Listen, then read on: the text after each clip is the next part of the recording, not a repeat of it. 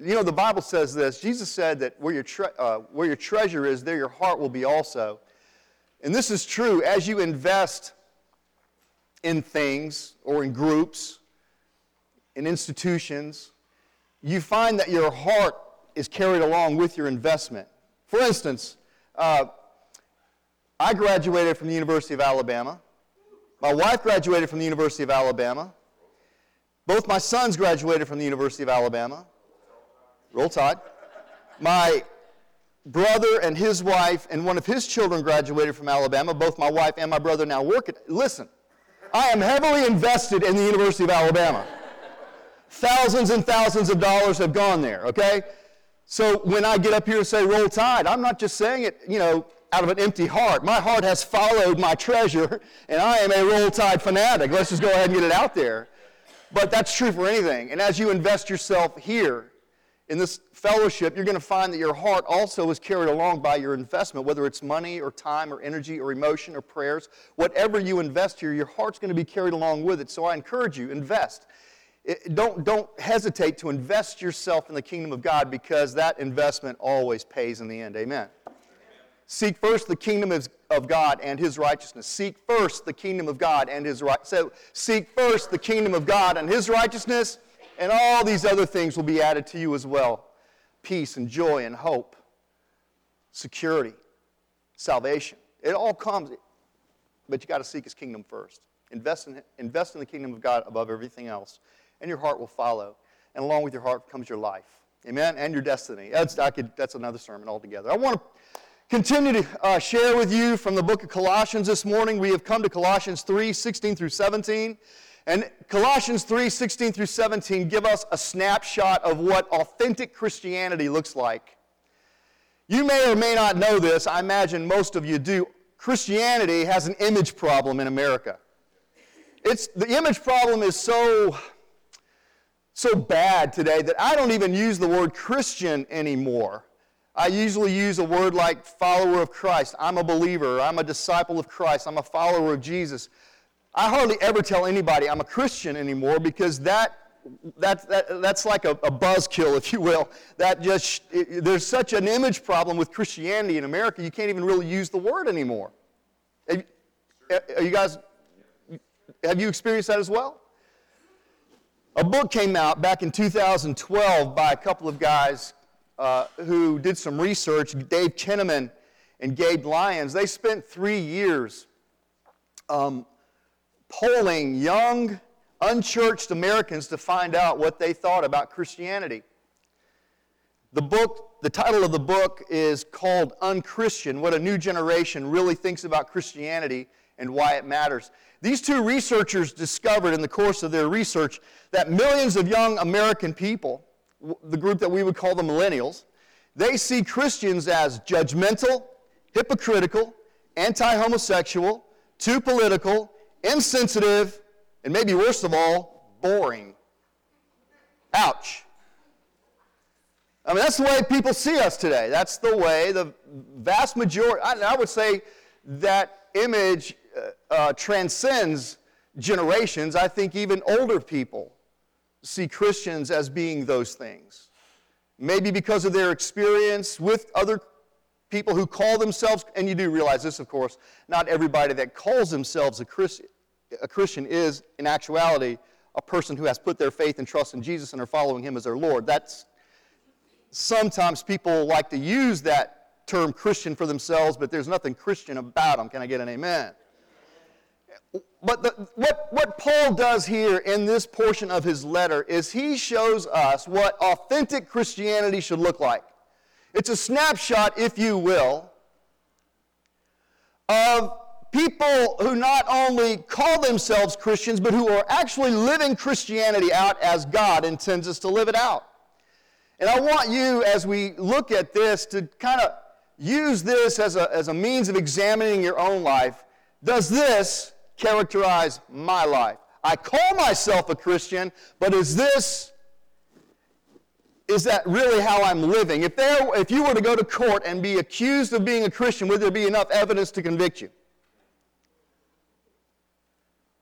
Here's a snapshot of what authentic Christianity looks like. Let's, let's look at this. Because I really don't like that image that they've got of us. I don't think that represents who we are. It certainly doesn't represent uh, the Lord that I claim to serve. So we need to somehow begin to project a different kind of image to the world around us so that we can represent Jesus well to those who come into our sphere of influence. I want to be a Christian, not just a name, but in deed. Amen? I don't want people to say, well, he says he's a Christian, but I don't like that. He says he's a Christian, but I don't want any buts to fall. That sounded bad. Here we go. Let's read these two verses and we're going to break them down quickly. Then we're going to share communion together and spend some more time in worship. Paul writes to us in Colossians 3 16, 17, giving us a snapshot of authentic Christianity. He says, Let the message of Christ dwell among you richly as you teach and admonish one another with all wisdom through psalms, hymns, and songs from the Spirit, singing to God with gratitude in your hearts. And whatever you do, whether in word or deed, do it all in the name of the Lord Jesus, giving thanks to God the Father through him. Let's pray. Lord, I love you and I thank you so much for this opportunity to share from your word to this wonderful group of people. And I believe everyone sitting in this room wants to be known as your follower, not just by a label, not just because they go to church, but they want to be a Christian, not just in name, but in deed. They want their lifestyle to reflect you are their Savior and their Lord. I believe that's why they're here. I believe that's why you've led them here. And I believe that as we look at this, these two verses and as we look at what authentic Christianity looks like, I believe that the Holy Spirit is going to convict our hearts because in some ways we're falling short. This is not the image some of us are projecting, and that needs to change. But Father, let the change not just be an outward one, let the change be an internal one. Let our hearts change as we hear this word. Renew our minds. Take us, God, to that place you want us to go in our spirit man, our inner man. We don't want just our outward behaviors to change. We want our hearts to be lined up, perfectly lined up with your will. And I pray you would do that this morning. As we spend time here in this word, glorify yourself through us, Lord. In Jesus' name, amen. Paul gives us four characteristics of authentic Christianity. And I just want to point out to you what these four characteristics are, and I want you to, to just kind of check yourself. Let the Holy Spirit check yourself and see whether or not you are lining up with what God says authentic Christianity should look like. First, Authentic Christians will saturate their lives with the Word of God. Authentic Christians saturate their lives with the Word of God. Verse 16 says, Let the message of Christ dwell among you richly. We use that verse all the time, don't we, in Celebrate Recovery? Which step do we take that to, to mean? Anybody know? Let the Word of Christ. Anybody? Well, I'm not going to guess. Okay, we're going to jump. Where's Cindy when you need her? Okay, here we go. Let the message of Christ dwell among you richly. The word dwell means to feel at home. Let the message of Christ feel at home among you. Let the message of Christ, the Word of God, the gospel of Jesus Christ, feel at home among you. That's, that's what the word, the Word of God should feel at home among us. It shouldn't be an alien thing. The Word of God should be freely expressed and, and, and freely received when we come together. It should certainly be a part of our personal lives, right? We should feel at home in the Word of God. It should disturb us if, if I were to call out to you, look up, look up John 3.16, and we're like, is that the Old Testament or the New Testament? We ought to let the Word of Christ be at home in our hearts. The Bible should be at the heart of all we think and do. The, the Word of God should provide the lens by which we see ourselves and the world around us. It should give us our worldview, how we process information, and how we respond to the inf- information processed. Can I be honest with you? Uh, uh, um, when, when, uh, when I had that dreadful day, I think it was Friday, that dreadful day, root canal on Thursday. My car broke down or wouldn't start on Friday. I get stuck in traffic on Friday on my way to school. I'm telling you, if I didn't have a biblical perspective on things, I would have been frustrated and I would have been cursing, not necessarily under my breath. I would have been flipping people off. I would have been doing all sorts of things. But you know what? My biblical perspective helps me realize that God's in control of this. Romans 8:28 says God works together for the good of those who love him. He works all things together for good. So even this stuff I'm going through, God has a purpose in it. And guess what? I spent time well, I shouldn't maybe tell you this, but I actually spent time reading the Word of God while I'm waiting in this traffic jam. you know, on the phone. Yes, we started moving, but we were moving very slowly, about three miles an hour, and I'm still reading the phone. Don't tell the police that. Clint, you did not hear that from me. I'm just saying I took advantage of the time because God's in control. I don't know what He's up to, but He's got me stuck in traffic right now. So I'm going to use it productively. If I didn't have that biblical worldview, I could have blown a gasket. And probably in a past life, I would have we need to, to understand the, the Bible gives us a, a, perspective in which we live our lives. It's the Bible that should shape our values. It's the Bible that should shape our priorities and our desires. It's the Bible that should establish our standards and our morals and our ethics. The Bible should be at home in our hearts. But here's the reality of it for most of us, we don't even know what the Bible says. We're biblically illiterate. Did you know that fewer than half of all adults can even name the four Gospels? Many Christians can't even identify more than two or three of the disciples, the 12 disciples. And according to data from the Barna Research Group, only 60% of us can name five of the Ten Commandments. Five, this is this. I'll be perfectly honest. If you come up and say, you know what, they took the they, they took the Ten Commandment monument out of the Alabama Capitol, or somebody has taken the state to court to sue to get the commandments removed out of a courtroom, my immediate response is, Can you name me five of those Ten Commandments? Because the people complaining about it the most don't even know what the commandments say. How can we follow the Ten Commandments if we don't know what the Ten Commandments say? You know, is that not right? We are biblically illiterate. And that is exactly polar opposite of what we should be as followers of Jesus Christ. As Christians, as Christians, we should be saturated with the Word of God. It should be at home in our hearts and minds.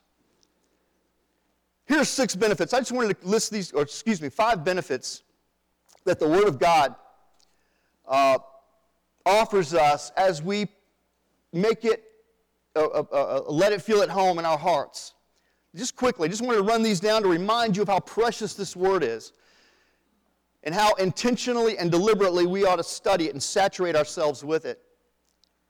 It leads us, the Word of God leads us to salvation. We are brought to a saving knowledge of Jesus Christ as we take this Word in. It changes us from the inside out. It points us to Christ who died on the cross for us. It points us to a God who loves us so much that he was willing to send his son to die in our place on that cross to pay the penalty for our sins. It, it teaches us how to live in correct and proper and holy relationship with God as his dearly loved child. It's the Word of God that leads us to salvation. It makes us wise. The Word helps us distinguish right from wrong. It helps us distinguish and discern truth from deception. It guides our steps. The Word of God will show us how to make decisions, what those decisions should be. The Word of God will tell us, show us where to go. The Word of God will help us understand what we are to do in response to a situation that's taking place in our life. The Word of God will teach us what to say. The Word of God lifts our burdens the Word. It's the Word of God that holds out promise and hope to us in times of heartache and hardship. It's the Word of God that reminds us that there is a God who loves us. There is a God who has made promises to us. There is a God who is faithful to keep His promises. There is a God who cares for us and who answers us when we call. It lifts our burdens. Some of you right now, you have walked in these doors and you are worn out. And Jesus says, Come to me, all you who are weary and heavy laden, and I'll give you rest. You're carrying burdens you shouldn't even be carrying anymore. It's just that you won't release them to God and let Him take them from you. Or when you do, you want to reach back and pick them back up. It's the Word of God that sets us free. It's the Word of God that sets us free. It sets us free from sin. It helps point out the broken parts in our life that keep our lives in such turmoil and chaos. It's the Word of God that brings the conviction of the Holy Spirit to our hearts. It's the Word of God that frees us from condemnation. It's the Word of God that frees us from fear. It's the Word of God that frees us from guilt. It's the Word of God that frees us from shame. We continue, many of us, to walk in guilt and shame of our past when the Word clearly says, I have taken all that from you and I have cast it into the sea of forgetfulness. But we don't even know that's what God has said. So we just keep walking, burdened by that guilt and that shame, torn up in our spirits, holding on to things that we that have been forgiven and, for, and forgotten by the Lord.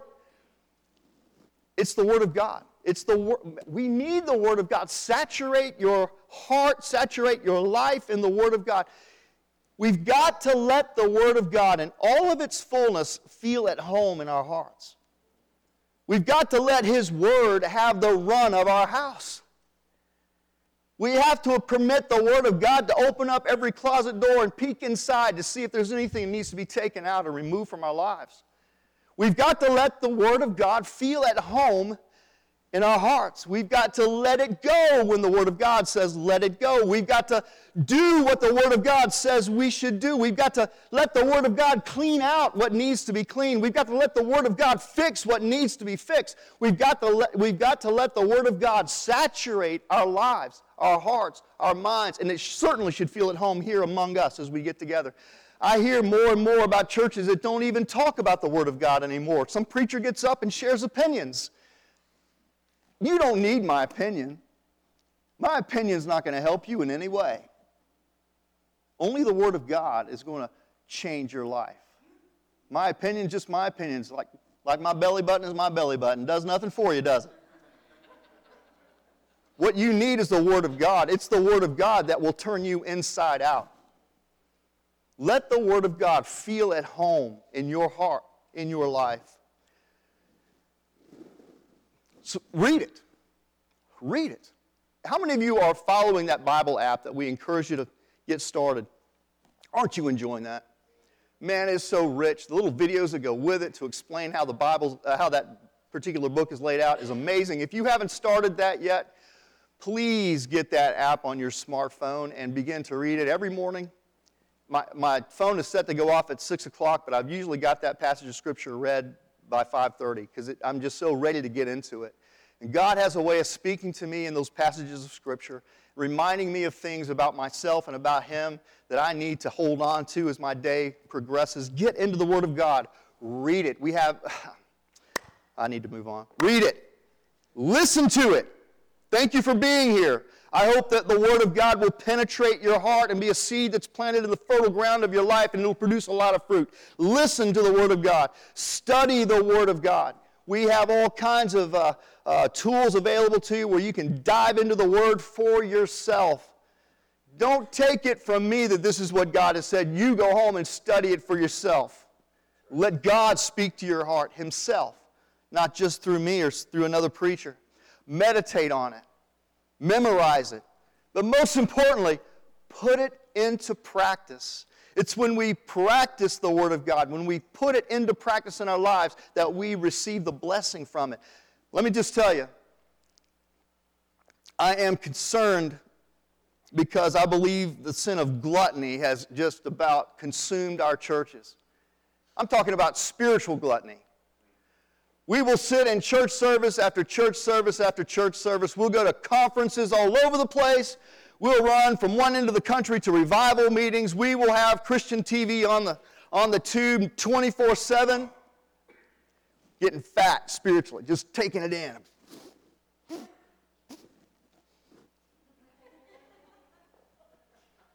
But we never do anything with it.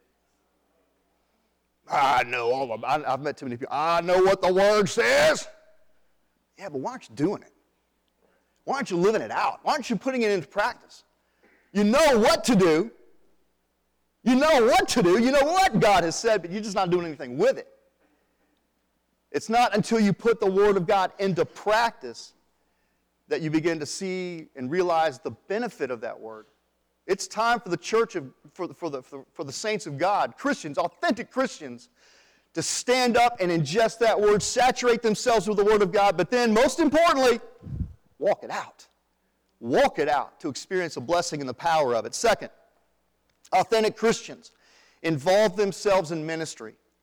Authentic Christians involve themselves in ministry. Verse 16 says, Let the message of Christ dwell among you richly as you teach and admonish one another with all wisdom. One another with all wisdom. God never designed ministry to be the sole responsibility of a professional clergy. Just in case you didn't hear that, let me say it again.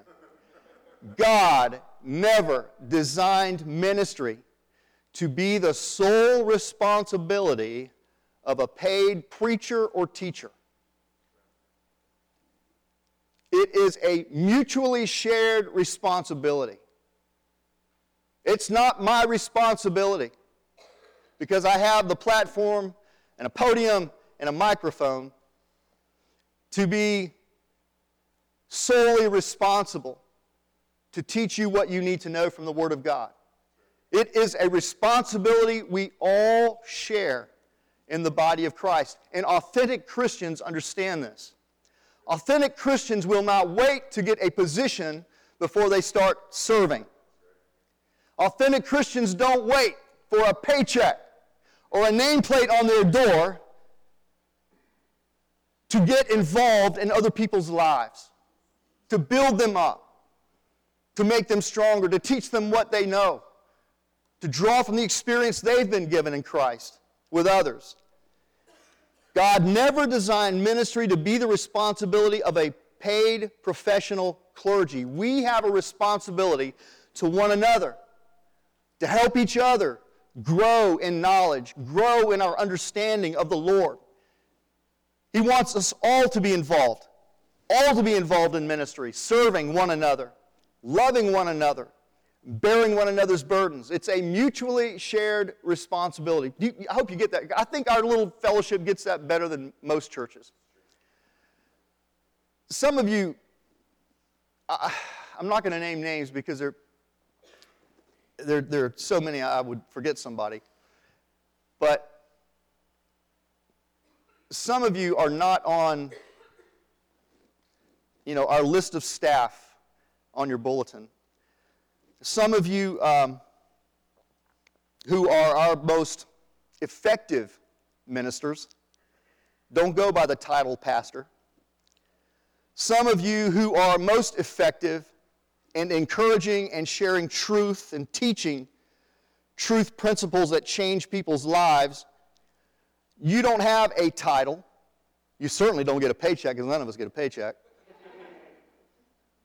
You're the most effective people sitting in, the, in this room right now. You do more than I'll ever do.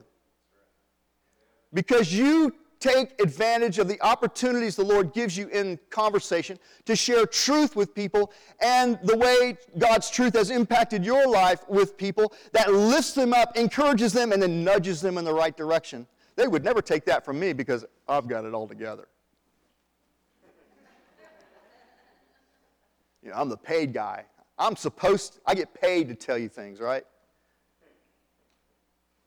I hope you don't think that. Anyway. What I'm trying to say is, some of you are way more effective in your ministry than I am in mine. Because you've got no agenda at all other than to love people and tell them the truth. And they know that. They would never receive it from me because I'm the one that's supposed to tell them, but you're saying, I got no, I got no dog in this fight. Let me just tell you what God's done for me. Does that make sense? Some of us, I'm not going to get there. Stop. I just want to say thank you from the bottom of my heart. I've had the opportunity to talk to some of you personally. And thank you because I hear your names crop up again and again and again as a person who encouraged somebody or shared truth with them that helped change a, a, a, a you know, a person's direction and, and, perspective on something. So I've already talked to a couple of you, and I hope over the next few days, the next couple of weeks, to talk to some more of you, say thank you. You don't have a position, you don't have a title, but you're doing exactly what God wants you to do. You are sharing responsibility to teach one another the truth and to admonish one another with all wisdom. You're doing that. Praise God. Thank you so much. You see, authentic Christians are people who take their God given responsibilities seriously. We have a crisis in the body of Christ, and the crisis is this we want all God's blessings, but we don't want any of the responsibility that comes with it. What did Spider Man say? With great power comes great responsibility. You do understand that with God's blessing comes responsibility. You do understand that, right? He has not called any of us to simply take in the blessings without sharing responsibility. There's a calling on your life. This is another sermon altogether. But each one of us has been made part of the body of Christ. He has gifted each one of us with gifts that we are to use to edify the body and to glorify His name through all the earth. Now, you can sit there on your little tush if you want to and do nothing with it, but then when the day comes and you've got to face the Lord of the harvest and, and He asks you, What did you do with the gift that I gave you? Well, I sat on it. I was really good at sitting on it. I don't think He's going to be satisfied with that answer. We need to be about the Father's business. There is work to be done, and authentic Christians understand yes, I have been blessed by the Lord, but I have a responsibility too, and they carry out their responsibilities. They involve themselves in ministry. Now, listen, in this passage of Scripture, he lists two uh, areas of ministry in particular, and this, this certainly should be something that all of us share in to teach means that we should communicate truth to one another in a formal setting like this and in informal settings as well. One on one conversations. And I would tell you the most effective ministry will not take place in a large group setting like this. The most effective ministries, the most, I'm telling you, the most effective ministry in the, in the body of Christ is those one on one conversations and those times of prayer that you have with, with, with, with either just one person or just a small group of people. But we need to all be involved in teaching truth to one another, communicating truth, whether it's in a formal setting or in an, excuse me, in an informal setting. We also need to admonish one another. Admonish means to warn people if they're making poor decisions and headed down a wrong path. What? What? I am supposed to warn people that their lives are is a, that their life is about to run off the track. Yes, wave a red flag. Woo! Wait, whoa, whoa, whoa. I love you too much to let you go down that road without warning. But this brings into, into mind this idea of accountability. We don't like that very much, do we? That's why sometimes, and I'm, I'm not trying to, that's why sometimes we like to get involved with big churches where the, they have five or six meetings on a, on a Sunday because we can just be another face in the crowd. Nobody knows if we're there or not. Nobody knows how we're really doing. There's no connection. Now, if you're in a big church and involved in small groups, that's, that's awesome. That helps. And I'm not saying that to throw, to cast aspersions on a large church. I'm just saying we have to understand that there is a purpose in this fellowship, in this, this thing called church that God brings us into. And that purpose is to be involved in ministry, involved in each other's lives, sharing life together, teaching and admonishing, serving and loving. We are to teach and be taught. We are to admonish and be admonished. And that requires us to be involved with each other to know each other, to get past the surface relationships and get down into the heart issues that are taking place among us. We are to be interdependent, not independent. Interdependent, not independent. You see, this Christian life, authentic Christians understand that this Christian life is a matter of both giving and receiving, blessing and being blessed, serving and being served. Authentic Christians involve themselves in ministry to one another. That's the way it's supposed to work. We also celebrate God and His grace. We saturate ourselves in the Word of God, we get involved in ministry, but authentic Christians also celebrate God and His grace. How dare anyone call us boring. I don't want to be boring. I just don't need any artificial substances to make me have fun, help me have fun. I can have fun without. Anyway, that's another sermon, too. Verse 16 says, Let the message of Christ dwell among you richly as you teach and admonish one another with all wisdom through psalms, hymns, and songs from the Spirit, singing to God with gratitude in your hearts. I really, frankly, believe that Christians ought to be the happiest people on the planet. We ought to be the happiest people on the planet. They, there, there should be nothing, nothing that should wipe the smile off of our faces. Our sin, listen, our sins have been forgiven. And the God of the universe is now our Father and our friend. Nothing can separate us from His love. All the troubles and the struggles and the problems in this life, they're only temporary. You realize, of course, this is as close to hell as any of us get.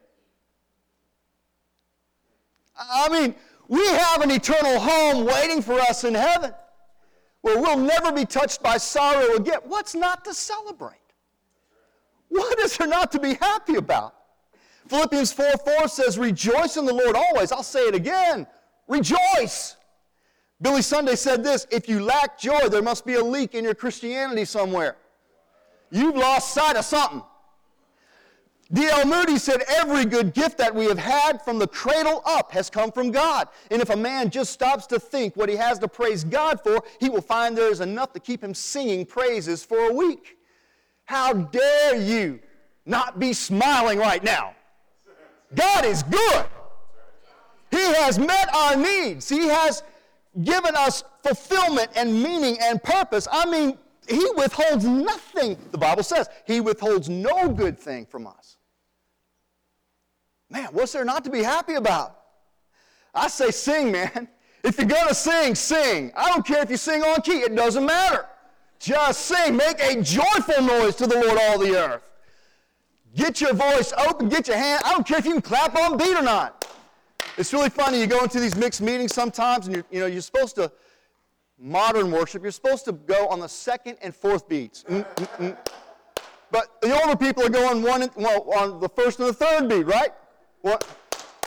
And before, you, listen, it doesn't matter when you clap. You just ought to be clapping. It doesn't matter how well you sing, you just ought to be singing. When you are given an opportunity to raise a joyful shout to the Lord, how dare you sit there and do nothing? God has redeemed your life. He has taken you from the pit. He has put you on a solid foundation, and He will never lose you. You will never slip. You will never. He's got you, man. Man, we ought to be walking around laughing. We ought to be crazy laughing. Laughing gas laughing. I turned down laughing gas at the endodontist this past week, you know? I didn't need it. I mean,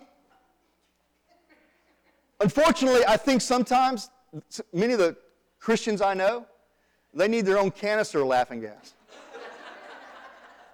It's like, dude, I haven't seen you smile in years. Why so downcast? Oh, my soul. Put your hope in God. You know what I'm saying? Have I got to start dispensing laughing gas containers to you people? That's what you need to give a church full of recovering addicts, right? Laughing gas. We're going to start slipping poppy seeds on all the rolls that we dish out. Just to keep you laughing. It's crazy, man. God is so good. Our lives are so blessed. Man. I really think that's why the word thankful has already been talked about twice in these two verses.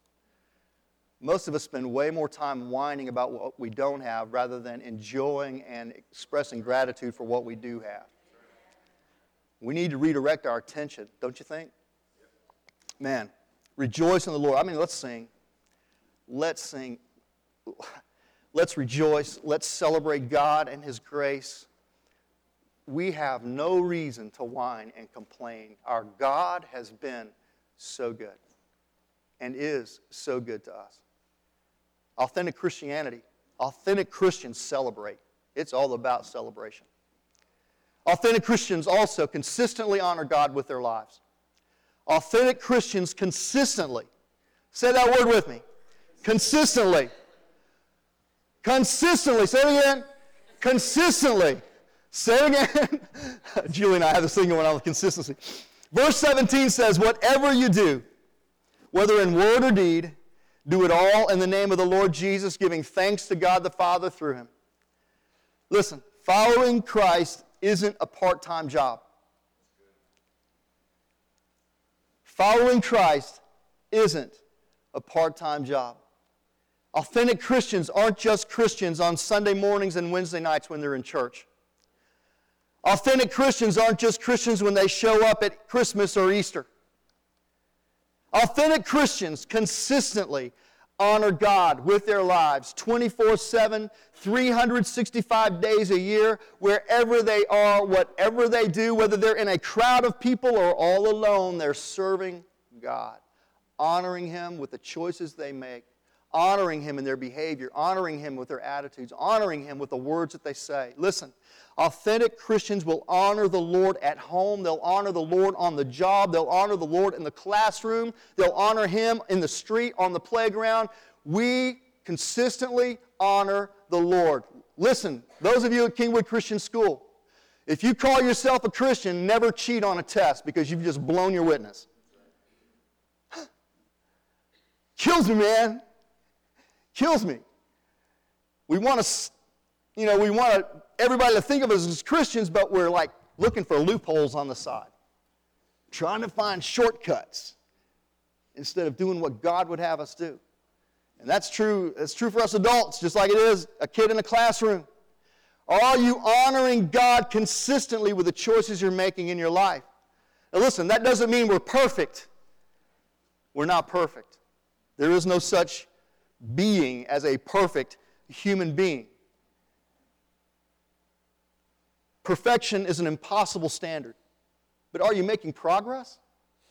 Are you making progress toward achieving that standard? We are to be conformed to the image of Christ. That's what it means to be an authentic Christian. When we do make a mistake, and we will make mistakes, when we do sin, when we do fail, own up to it. Take responsibility for it. Confess it. Admit it. Take it to the Lord in prayer, and if you can, make amends with those that you have hurt. That's what authentic Christians do. We don't deny it, we don't hide it, we don't justify our sin, we don't shift our sin onto somebody else and make them. Re- no, I did this. I messed up. Let me make it right. That's what authentic Christians do, right? That's what the Word of God tells us to do. Listen, the whole world is watching us. You understand that. Right now, we are under a microscope. We're under a microscope. And the world is looking at us to see whether or not we will consistently follow the one we say we follow. Are we walking the walk or just talking the talk?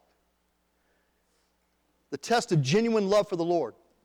Listen, and, and this is throughout the Word of God, from Genesis to Revelation. It's pointed out to us in every New Testament letter Paul wrote, every letter in the Bible. This principle, you'll, you'll find it. Authentic Christianity, authentic Christianity, the test of genuine love for the Lord is found in faithful obedience to His Word. Can't get away from it. Cannot get away from it. That's the test. Are you who you claim to be? If you are, you will obey his word. Jesus says in John 14, 23, anyone who loves me, anyone who loves me will obey my teaching. Doesn't mean you're going to be perfect, but what it does mean when you screw it up, you know how to get it right. And you'll own it, take responsibility for it. Look, pastor and author Kevin DeYoung said this recently in a book. He said, The world needs to see Christians burning not with self righteous fury at the sliding morals in our country, but burning with a passion for God. I want us to be a church filled with authentic Christians who are burning with a passion for God. Enough point, enough finger pointing. Enough finger pointing. The world's going to live like the world lives. The world's going to do what the world does. Sinners sin because they're sinners. Let's just live up to what we have already attained in Christ Jesus, who saved us and redeemed us and called us out of darkness into his glorious light. Let's be light to a dark, lonely, confused world. Let's be who we claim to be. Let's walk by the Spirit. Let's be authentic Christians in every sense of the word saturating our lives with the Word of God that brings life to us, that brings light to our hearts, that guides our steps and fills our minds with wisdom.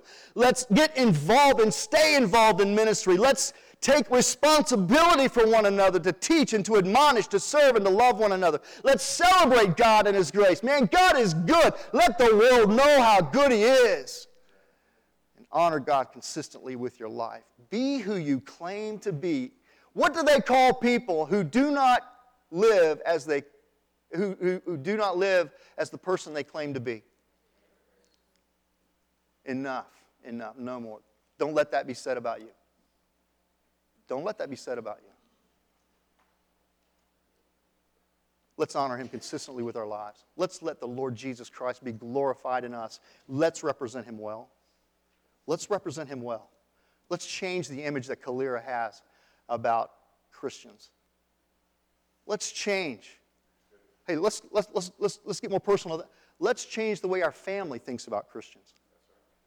Let's change the way our coworkers think about Christians. Let's change the way our kids think about Christians. Let them see Christ in us, with the hope of glory. Bow your heads and close your eyes. We're going to step into a time of communion. I'm going to get John to come up here and lead us. Excuse me.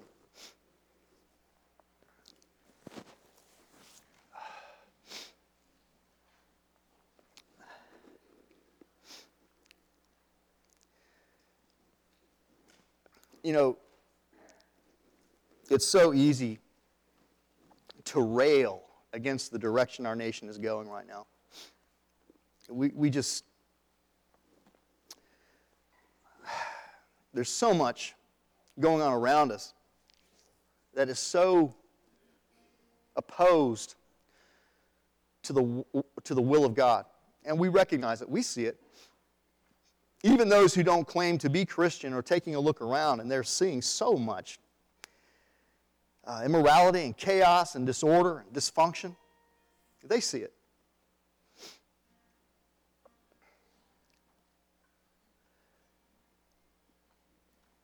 But I can't do anything about that until I let the Lord do in me what He wants to do.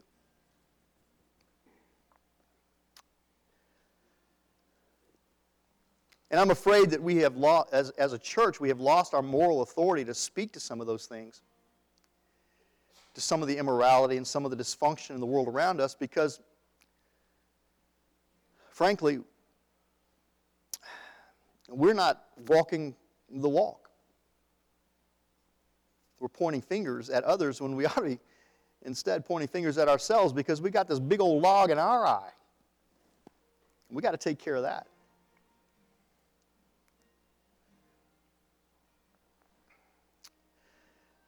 But God has called us to this moment.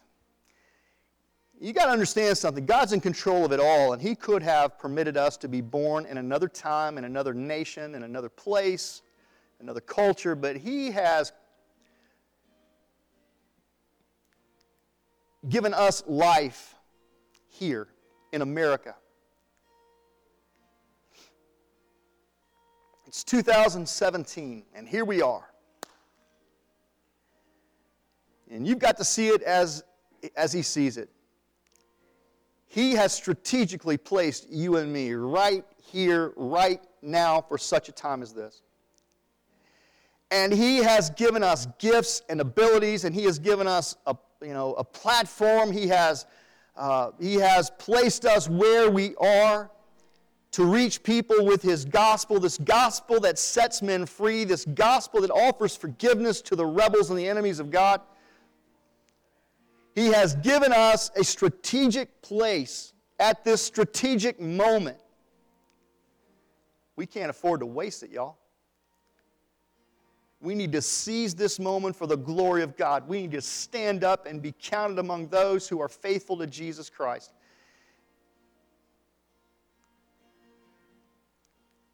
if they're going to call us Christian, well, let's be Christian. Not just in name, but in deed. Let's live it out. Let's let them see how God can take a bunch of misfits, a bunch of broken people, a bunch of hypocrites, and how God can transform them and make out of them something chosen and holy and dearly loved. That's what this world really needs to see. He needs to see us burning with a passion for God. Burning with a passion for God. A passion to know God, a passion to make God known.